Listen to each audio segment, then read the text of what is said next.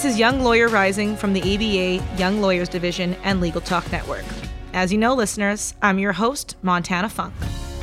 Today, civil rights attorney, public policy expert, and author of Advice to Thrive By, Portia Allen Kyle, joins me to discuss what it is like to seek a career in public interest and advice for how to stand out during the application process. Now, let's get to the show. Hey, Portia, thank you so much for joining us today. We're very, very excited to have you on. And you know what? I kind of just want to jump right into it today, if that's okay with you. Absolutely. Thank you for having me. Thank you. So, obviously, public service is extremely important to you. And I think that it's important for our listeners for you to just define public service because I think there's a lot of not necessarily confusion, but there's so many different things that can be explained for what public service is. So, to you, if you can just tell our listeners briefly a better explanation for them so that when they listen, they're like, oh, yeah, that makes sense. Oh, absolutely. You know, I, I think both the confusion and the beauty is that it is everything. Like, no matter what aspect of law you might be interested in practicing, you can do it in pursuit of the public interest, right? And like, and in pursuit of something greater than any one particular corporation, one particular firm, one particular client, in the ways in which we typically talk, but working in the public interest and kind of doing public service is about deploying skills for the greater good.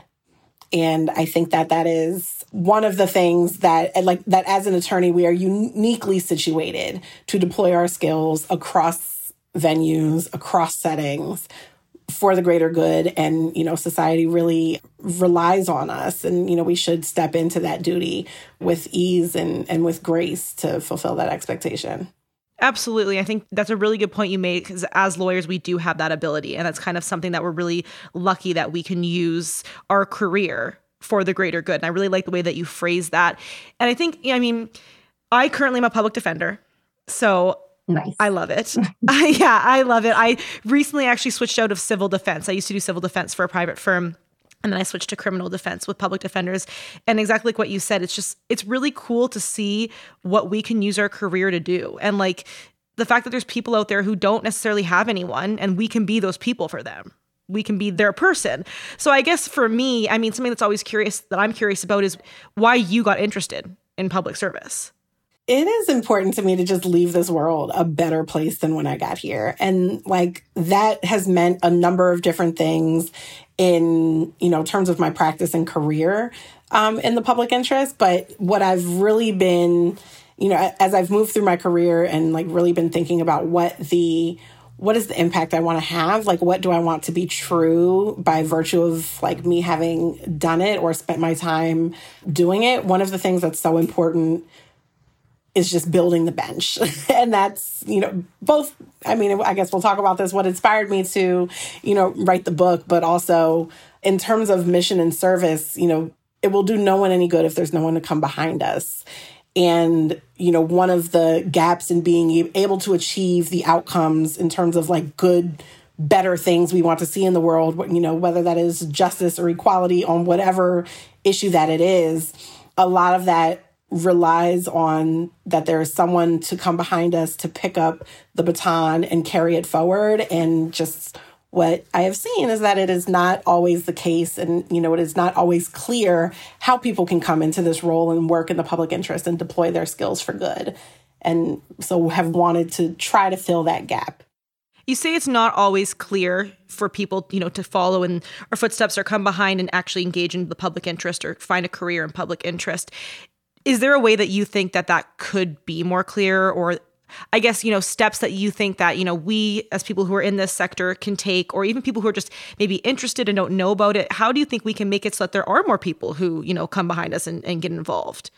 Whew. Um, you know, I think there's the big picture like, yeah. answer to that, right? Like, you know, as, um, and I, I can answer this question on a number of different levels, whether it is like the role of media and creating this like perception across society as to what law is, and that's mostly focused on criminal and like mostly focused on, you know, um, or extremely corporate, like, you know, big law type portrayals of what the profession is and what the profession can do and you know again like thinking macro level then like the role of law schools and like letting students know that law goes beyond it's it's beyond you know your your kind of black letter law courses, right? Like it is yeah. so much more than that. And how are, how are we meaningfully connecting?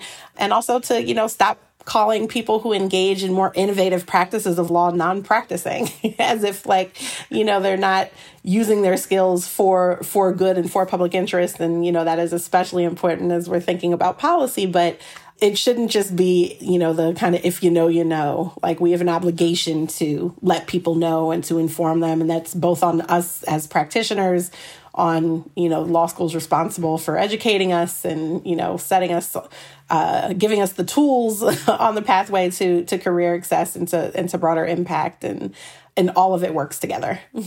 I agree. And it's, it's funny you say that because I mean, I think about law school, right? Because a lot of our listeners are, you know, young lawyers, people coming out of law school, and it's not really touched on a lot in law school. It's not really a topic. And even I think in like general society, I still have clients, which I think everyone probably experiences this in my role, who are like, so when do I actually speak to a real attorney? Or like, thanks for your help, but like a real attorney would be great. And I'm like, oh, so funny thing, I actually am a real attorney. And like, people don't know that, right? Like, you just, because you don't talk about it. Right and you know and that no matter what what the issue is there's probably an attorney from kind of policy to outcome to like when things go wrong that has had a hand on something that is impacting the issue that people are going through. And so better trained attorneys can perhaps lead to better law that is you know more just less harmful on from things raising from you know agricultural or like food regulations, like all the way down to, you know, the things that we do experience, whether it is, you know, criminal law or evictions or whatever it is. Like there is practice on all of those things in the public interest and better trained attorneys. You know, we lose a lot of people because people don't know about the opportunities. And then we lose a lot of people in the training itself that doesn't bolster and, you know, and nurture those interests into the career stage to to allow people to bloom and take off. And I think I want to talk about, and this is a good segue to talk about people who are interested, right? People who want to get involved, who want a public interest job, who want to really explore that, those opportunities. They might not know how to or, you know, how to start. And I obviously every job starts with a cover letter and a resume. And I think it's really important for these types of jobs. Your cover letter is going to be different than it's going to be for a big law firm, right? Or, you know, a position with, like you said, energy law or agriculture. So, what do you think makes someone stand out in a cover letter? And I ask that specifically because you always hear people say like, "Oh, you just sometimes I just change the name of the firm I'm applying for," right? Such no, terrible advice. yeah, like absolutely not. I mean, I hate to be the person to say this, but every attorney who looks at that is going to know that that is like your canon cover letter. So, how would you tell people if they want to stand out in their cover letter? What would be your advice to them? I mean, the, the first uh, bit of advice is that if you have an opportunity to write a cover letter, write the cover letter. Don't be, you know, one of those people. and, and you hear it sometimes, right? Like, oh, no one reads cover letters. Yes. In the public interest sector, yes, they do. Absolutely. And when they do read it, they want to read something more than I want to help people. and they want to read something more than I've been so privileged. I want to spread my privilege. Like uh, there, there should just be a bit more substance than that. And so the way to, you know, stand out is to be very clear in terms of what your kind of mission is. Like, how are you thinking about the the the thing you want to accomplish with your career, how it relates to the opportunity that you're applying for, what you bring to the table, and how that can help you like grow and develop. And the more you can tie those things into a story and into a short story, a short story and a quick narrative, um, but it, it does involve some clear eyed visioning and focus that begins with you knowing what you want other than to get a job. Yeah. And I think very correct point that it's not a long story. I mean, it doesn't need to be 20 pages. Yes. Like one is fine and not the entirety of one. There should be white space on your cover letter the same way there should be white space on your resume. Mm-hmm. No, I, I, think that that's super important. And I, I think that's a good segue into resume building. And I want to talk about that. First, we're going to take a quick break, but we'll be right back. We'll jump right into resume building.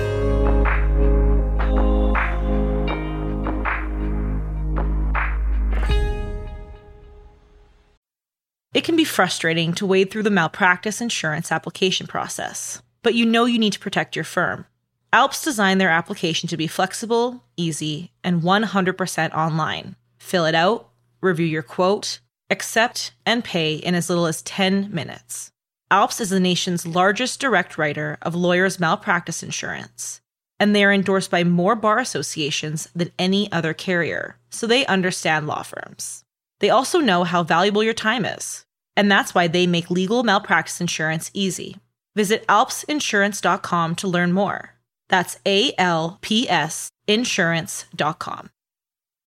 Delegate out those tasks that take up your time. Staffi can help you with your legal, administrative, marketing, and even client facing workload.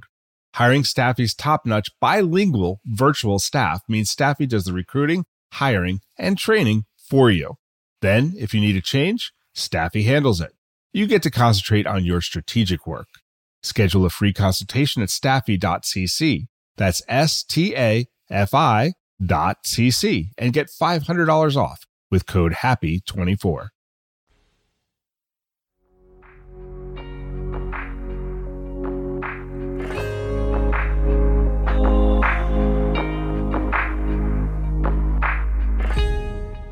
All right, and we're back. And Portia, before we left for break, we were talking about cover letters and you know what's important to stand out in a cover letter and you know resume building and something I want to address before we get into the resumes is you had mentioned that in your cover letter you kind of want to paint a story, right? Paint a story for the job rather than just say I want to help or this interests me. Are there certain opportunities or extracurriculars that you think that young lawyers can do and get involved with that would help them have a stronger cover letter? Ooh, so it is interesting and like it's going to sound so cliche, but part of the reason why I was committed to writing and like putting things into the book is you get advice from all sorts of places and it doesn't always come together as a cogent strategy. So, for example, someone may say, like, do what you love. And, like, yes, absolutely do what you love. I think anything you are passionate about is a good activity that can be translated to a resume right? Like but it's also about to to the point of being kind of clear-eyed your resume is giving the foundation and the basis for you know how you are being effectively judged as to whether you would be successful as a job whether you would be likable as a colleague whether you would you know be a value add to the organization and like all of these different things. You must give people enough information to use it for let's not say those purposes are all correct and valid but like it, it, but that for for better or for worse that is how people are using a resume. It's a judge of personality it's a judge of you know competency it's a judge of like character and dedication. And particularly for mission driven organizations if you are you know coming in saying that you are you know passionate about like helping people who've experienced domestic violence an activity that you know bolsters that or you know shows that like you know you've been volunteering in you know shelters or with professional development programs targeted at certain demographics or populations. All of those activities even if they're not related to law build that story and bolster you know your perspective and what you may bring to the table for an organization whose mission is to you know improve the outcomes. Sticking with the dv example like but improve you know the outcomes of the lives of people who've experienced domestic violence the converse of that is what is also very noticeable very quickly is when you have a lot of things on a resume that you're not passionate about that you haven't really been involved in. There is no evidence of you know anything other than like i signed the sheet for membership that when that ends up on a resume. And like that can drag your candidacy down just as much as can you know bolster it. Because the people who were in leadership roles you know in these organizations that you know maybe even once they've graduated have a, have connections or ties or an affinity for a particular organization people tend to hone into things that feel familiar to them or that they're like oh you know my friend did this or i did this and i was editor of this journal or you know whatever it is. And if you can't speak to that when you get to the interview phase it shouldn't be on a resume no, exactly. You don't want to have like law women's caucus leader or like something. And then they're like, tell us about that. And you were like, you know, they had like good meatballs at one of the meetings and like you know nothing right because you just absolutely nothing went there for the one food meeting and we're like i'm putting this on my resume i think that's super important and i mean with that with putting things on your resume that don't actually i guess define what you've done or maybe something that you've like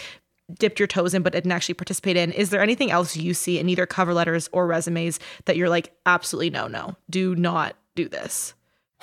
So what? I don't know if I if I see absolute no nos. The only thing I'd say is probably absolute, especially if you're a law student. There is zero. I mean zero, uh, with very few exceptions, but zero reason to go beyond a page. And like that is true. I would say generally until you're about ten years down the line into substantive experience. You just I know we all like to think that like we have done all the things and like because you've done so many things and you've felt the burnout for years, there should be other venues to validate those feelings. your resume is not necessarily the place because your audience is not yourself, it is your target employer. And from, you know, the perspective of okay, what have you accomplished and this is supposed to like capture the highlights. It is oftentimes that like you just haven't accomplished enough for that much real estate on a sheet of paper, which translates into more time, you know, well, possibly translates into more time, you know, being spent and making it a little bit harder on a reviewer to really get a sense of who you are and what you bring to the table as a candidate. That being said, the relationship between your resume and cover letter also matters. So, you know, if you have the opportunity to do a cover letter, take it, run with it, but your cover letter should bring your resume to life. It shouldn't it should illustrate what is happening in you know a more compelling narrative based way it's not a substitute and it shouldn't parrot what is on your resume because that is a waste of the opportunity that you have before you to really make an impression so maybe include some of the stuff that you would want to put in your resume that would make it two pages. Maybe put that in your cover letter if it still helps and not include it. Right. Okay. And that's I think that's really important because sometimes you are going to have people who were actually involved in a lot of things in law school and a lot of things that were applicable, but they don't need to put you know exactly what's in their cover letter in the resume the body is what you're saying essentially. Right. Exactly. Yeah. I think that's a super a super good point. It probably will help some people who are sitting here you know listening th- saying but i did do this and i did do that and I, I did go to law women's caucus for more than just the meatballs. Like what? I want to put this somewhere put it in your cover letter. and that's letter. all important but you know it's, it's where right? And so there and each stage of the job process has a purpose. And your goal in each stage is to simply achieve the purpose to get yourself to the next stage. Trying to do too much can like be as disastrous as like doing too little, right? And like not enough. And it's walking that line and that balance and, you know, moving from like, you know, doing the resume. Now you're like cover letter. Maybe now you have an interview. Like, what's your role in the interview? You're continuing to bring the life and tell the narrative and you know of the experience you're leaving the impression doing the kind of soft skills things there. It's all related and all important but you can't do it all at once. No exactly. You're honestly beating me to the point. You're doing you're hosting this yourself. You're killing it because i was going to ask you next if you make it to the interview process i mean that's kind of like make or break, right? You're at the last step. So, what do you mm-hmm. think that people can do to stand out when you're, especially when you're getting interviewed, maybe and there's like five to like 20 other candidates, right? Like, there's, it can be a wide array. How do you stand out from those under, other candidates who already did have as good of resumes as you and did have as good of cover letters? Yeah, and I'm I was giggling a little bit at last step just because there is such a trend or I don't know, at least I've I've seen and kind of observed that the interview phase is longer and longer. it like used to be maybe one interview, two max, and now sometimes it's here, do a screening, then like a panel, then like another panel. Now meet with leadership. like Yeah, that happened at mine. I was like, wow, it's like a full morning of interviews after the two initial interviews. Right. And so like what just want to prepare.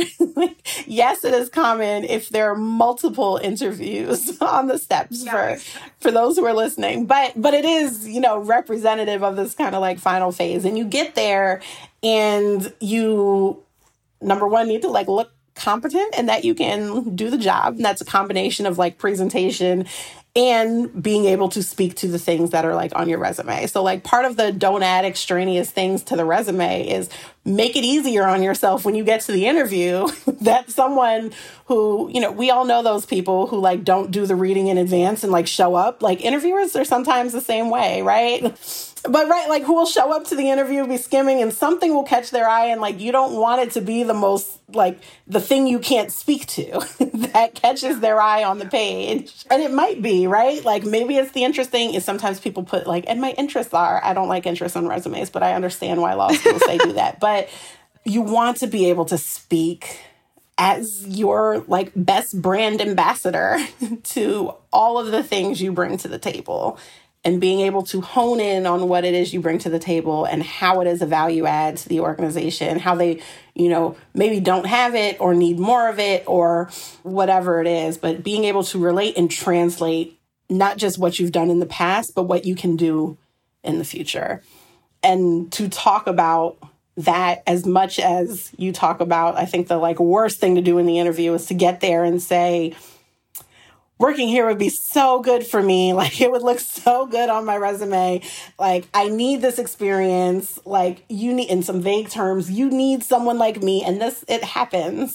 And it is like it, it's terrible, but like, I think we've like all sat through those interviews where you're like, what is this? You just told me that I'm your resume builder? Like, what? And like, this is obviously, the, you know, like, and it might be the obvious next step in a career trajectory for you to work in a place such as the opportunity you're applying for. One would hope that that's why you're applying, right? Like, and so, like, that's a logical conclusion, but you shouldn't say that. like, that's, you know, not the way to, to convey. And so you want to get through the process, um, especially for mission driven organizations and, you know, organizations and places that that care about the world or at least say they do like you want to be able to come talk to them in their language know your audience and what it is that they're looking for and you know what it is that they're trying to achieve and really be able to kind of tailor your pitch to that and I, you know, you always hear people say, like in interviews, ask them questions, like ask the interviewee or interviewer, sorry, questions. And then you, I've heard actually a couple people in response to that be like, well, I don't want to be like rude or come off cocky by asking questions of my interviewer. But what do you like? What would your response be if someone thinks that?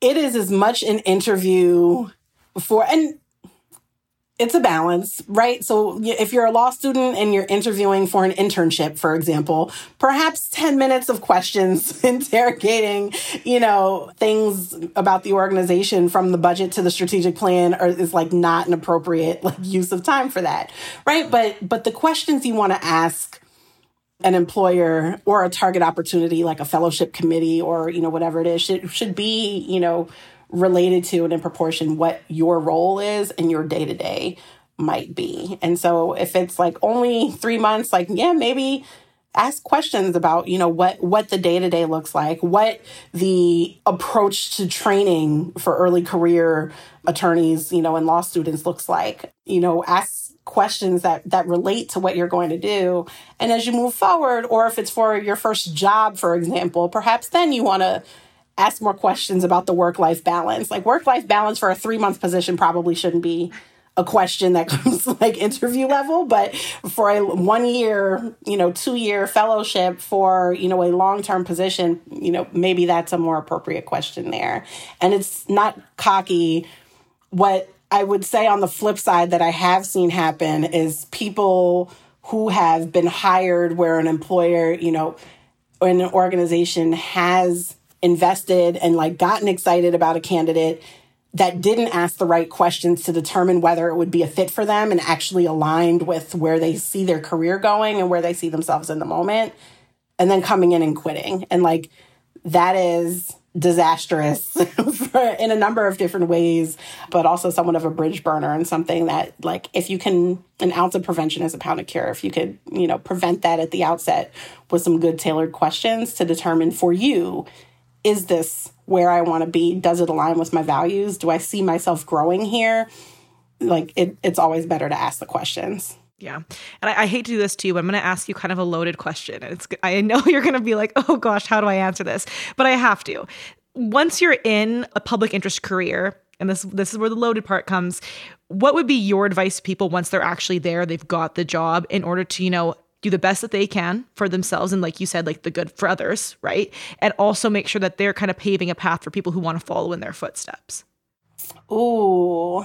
I know i knew it. Yeah i mean yeah, so having spent some time in transportation like now i'm using all these like transportation analogies but there is something to the oxygen mask like first and that a lot of work for better or for worse a lot of public interest work is hard And it's hard because, like, as a society, we have not done the best at protecting people like and allowing people equitable access to even the opportunity to be protected and to be you know kind of taken care of and to excel. And so you you do sometimes not that it, not that it's all doom and gloom but if you are someone who cares about people seeing people having to live through injustice is like just not an easy thing no matter what whether it's credit decisions and you know predatory lending or you know the the the harms you know of the criminal legal system. Like that it never gets easier no matter what the topic is. And so you have to take care of yourself. And that could look like a number of different things. Like it is making it, it could be making time to read a book get a massage talk to friends see family find a new hobby, whatever that is. But then once you kind of have that and figure figure out how to take care of yourself so that you can last and go the distance in the work, you have to hold the door open for people who are coming up behind you. And that looks different in different ways. Like it could be, you know, yourself serving on, you know, serving as a mentor. It could be and yes, mentorship is important, but like also as we are like acquiring higher level skills hopefully we are thinking about deploying higher level skills like for the greater good both like well i, am thinking about that in service of um, you know both the profession and the world writ large but making sure that there are opportunities and that the door stays open. And so that that means kind of giving the tips and tricks if you can. Don't be the person who this might date me on when I went to law school, but like, don't be the person that rips out the relevant page for the like LRW exercise from the book in the library. Like, don't be that guy. And we know that those people are among us, but like, be the person who's like, hey, here, like, let's compare notes. Let's, you know, talk through things, troubleshoot, like, send me a resume. Let me give you some feedback. Can I introduce you to, this person like you know how can i help you friend? Can i serve on your board? Can i like give advice? Can this and that? And it doesn't mean you're doing everything all the time for everybody. There's a discernment that you know is required. But whatever way in which you creatively decide to give back and lift up and hold the door open i think there's an obligation to hold the door open no, I think it's a really good point too that you have to take care of yourself. And I think that's if you don't take care of yourself, you're not gonna be able to take care of other people. And like you said with the oxygen mask and the airplane analogy, right? Like if you don't help yourself, you can't help other people. And I think in jobs, you know, public interest jobs, there's a lot of sadness that you see. And there's a lot of things that are shocking and day to day you're seeing just like so, so much sadness. And but there are those good stories, right? And there are the success stories. And I think you know, coming from public defender's office, focusing on those success stories. And like you said, maybe, you know, taking the good and then going and doing something for your for your own good also helps you then spread the good for others. And I mean, yeah, I mean, those are all really good examples that you're giving. And I think that that's just really important for our listeners is that be good to other people. And I mean, take care of yourself, but also make sure that you're making sure other people are being taken care of as well. And it looks different in all ways it looks are like necessary and needed. Mm-hmm. Yeah, no, I think that that's that's all really really helpful, and I, I'm going to give you an easy last question. Okay. Got it. So I I mean this has all been so insightful and I do really think our listeners are going to take away so much from this cuz I mean you know when you want to go into a career like maybe what you want to do or like how to get there and how to dress, but you don't necessarily know the things about like how do I make a successful cover letter or you know you have to, but you don't know what it's going to make you like what's going to make you stand out, right? So I think that's important. I know that you obviously just wrote a book and I want you to tell the listeners a little bit about yourself, where to find you, your book just in general for you know those listeners who want maybe a little bit more than just this podcast can give them. Yes, absolutely. So the book is called Advice to Thrive by and I was excited about the title. I, you know, it may sound a little corny, but like I was excited about the title because I, I, I truly just believe that there is a difference between surviving and thriving. And sometimes, like, and especially amongst lawyers and sometimes the culture of law school is to like if you are going to be helpful give people enough information that they like do okay or get past or that you can feel helpful but not so that they will do better than you i wanted to distill advice from everywhere into a tangible strategy, something that is coherent, that is straightforward, that you can implement and see how it all comes together to ensure that you thrive throughout your career. And so, what I want to prevent, like, you know, I, I mentioned earlier, like, knowing the impact you want to have. And I sometimes think in these statements like, what do I want to be true by virtue of my having done it? Well, by writing this book, what I want to prevent is, you know, people who are genuinely interested and looking to launch a public interest career going through the motions without truly blossoming and, and launching into like what is possible career wise simply because they didn't have the tools or no one told them you know the the inside track to how to be successful in here and so the the goal was to counteract or at least supplement like counteract the bad advice but like supplement all of the generic career advice that we often give yeah.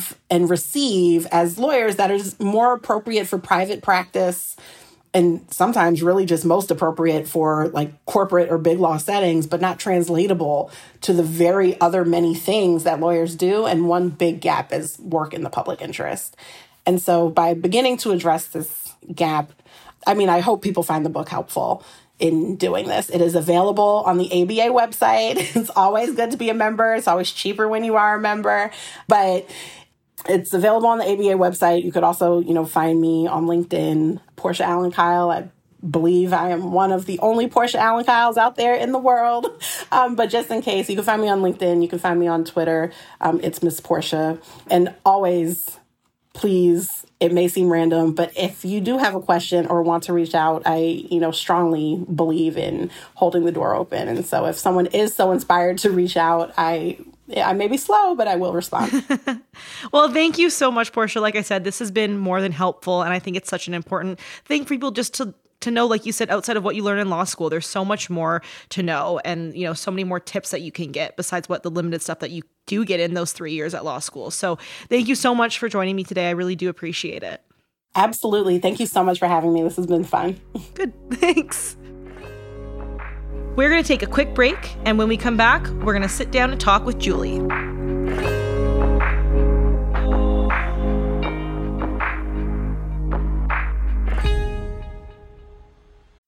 This episode is brought to you by the American Bar Association's Young Lawyers Division. Starting a new career in the law can feel overwhelming.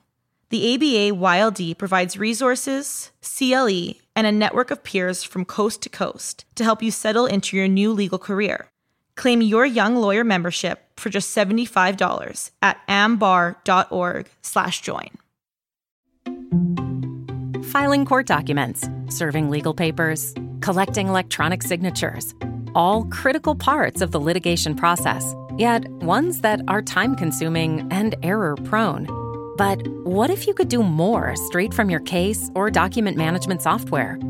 InfoTrack automates data entry, document selection, tracking, and information syncing across all these core tasks and more by integrating with your core systems like Clio, Smokeball, Leap, MyCase, and others Spend more time on substantive legal work and less time on busy work. Learn how simple it can be at infotrack.com/simple.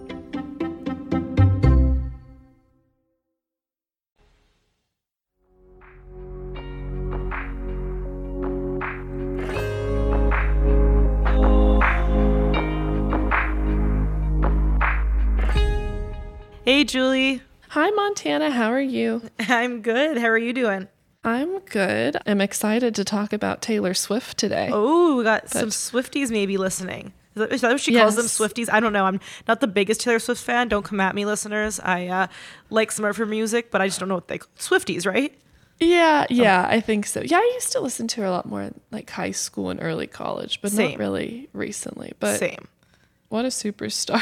She is. She does seem to get herself into a lot of lawsuits somehow, which is okay. But she is being sued this time by Teresa La Dart. She is an author and a poet, and she designed the cover of this book of poetry mm-hmm. called Lover in 2010. So she releases this book of poems. And so then fast forward to, I didn't even realize this, but I guess Taylor Swift's album in 2019, like you could get like a limited edition book with it also. and so, oh. uh, So La Dart is suing Swift because she claims that Taylor used the same color scheme, design, and the title of the book is also Lover and format, and basically copied her book design. La Dart claims there are several uh, number of creative elements, I think was her term, that are at issue here, but Oh, gosh. sounds like pretty standard things. Like one of the things she cited was that Taylor also used pastel pink and blue on the cover, and I'm like, well, in every nursery in this country, like I'm also looking it up right now because I was curious. I just what? I don't. yeah, and I saw pictures of the two side by side, and Yeah. they're not. One is like a almost looks like a Polaroid picture, and the other Yeah. one's like Taylor Swift's, you know, artwork or whatever. Interesting. It's just basically the color schemes that are pretty similar. But like, I mean, like you said, I, I don't think anyone like owns the right to blue and pink. But I, I don't know. I mean, I I'm not in media law, so maybe I don't know. Maybe there's some some veracity behind this claim. I'm not sure, but that's interesting. Something here, and almost ten years later too. I think because La Dart's book was in yeah 2010, and then Swift came out in 2019. But who knows? Could have been. So we'll see. There isn't. I couldn't find an update on that one. If I think the the articles that I was reading were pretty recent, but We'll see. We'll see. And her other lawsuit that she's still got going on right now. And I remember reading about this like back in college, which obviously we've been through law school, so that was a while ago. But um, the Shake It Off song Yeah. from 2017. I guess this band 3LW, I'd never heard of them, but I do remember her getting sued over it. And they're claiming that she stole the lyrics from their Playas Gon' Play mm-hmm. song. I do remember that. She just responded in August to or filed a motion in response in that lawsuit. So it's been it has been going on for oh the song came out in 2014 but yeah since yeah so like five years now and oh, doesn't Oh, man. really and she said she'd never heard the band before Oh or gosh. never listened to them before she wrote the song so i'm like i don't know how this turns out in the end but I guess we'll uh, have to keep see. you yes we will keep you all up to date on that one Oh goodness. Well, thanks, Julie. All right, I think that's all for today. Thank you for listening, and we will talk to you next time for Pop Law, where pop culture meets the law. I'm your host, Julie Marrow. Well, listeners, that's our show. I want to thank Portia for joining us today, and thank you, listeners, for tuning in. I hope you gathered some awesome information about how you can stand out during the application process, whether it be from writing a good cover letter, resume, or actually carrying out the interview process. I think all the information provided by Portia has been extremely helpful and insightful. If you like what you heard today, please recommend our show to a friend. We can be found anywhere you listen to podcasts. Until next time, I'm your host, Montana Funk, and you've been listening to Young Lawyer Rising, brought to you by the ABA Young Lawyers Division and the audio professionals at Legal Talk Network.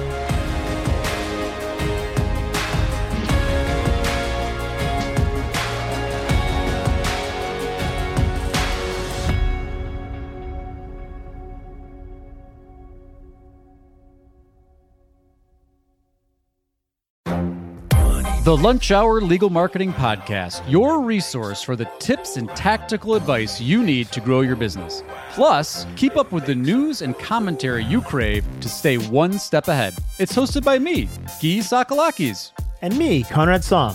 Every other week, we break down the issues holding back your marketing strategy and talk about the changes you need to be prepared for. Check out the Lunch Hour Legal Marketing Podcast wherever you get your podcasts or on YouTube.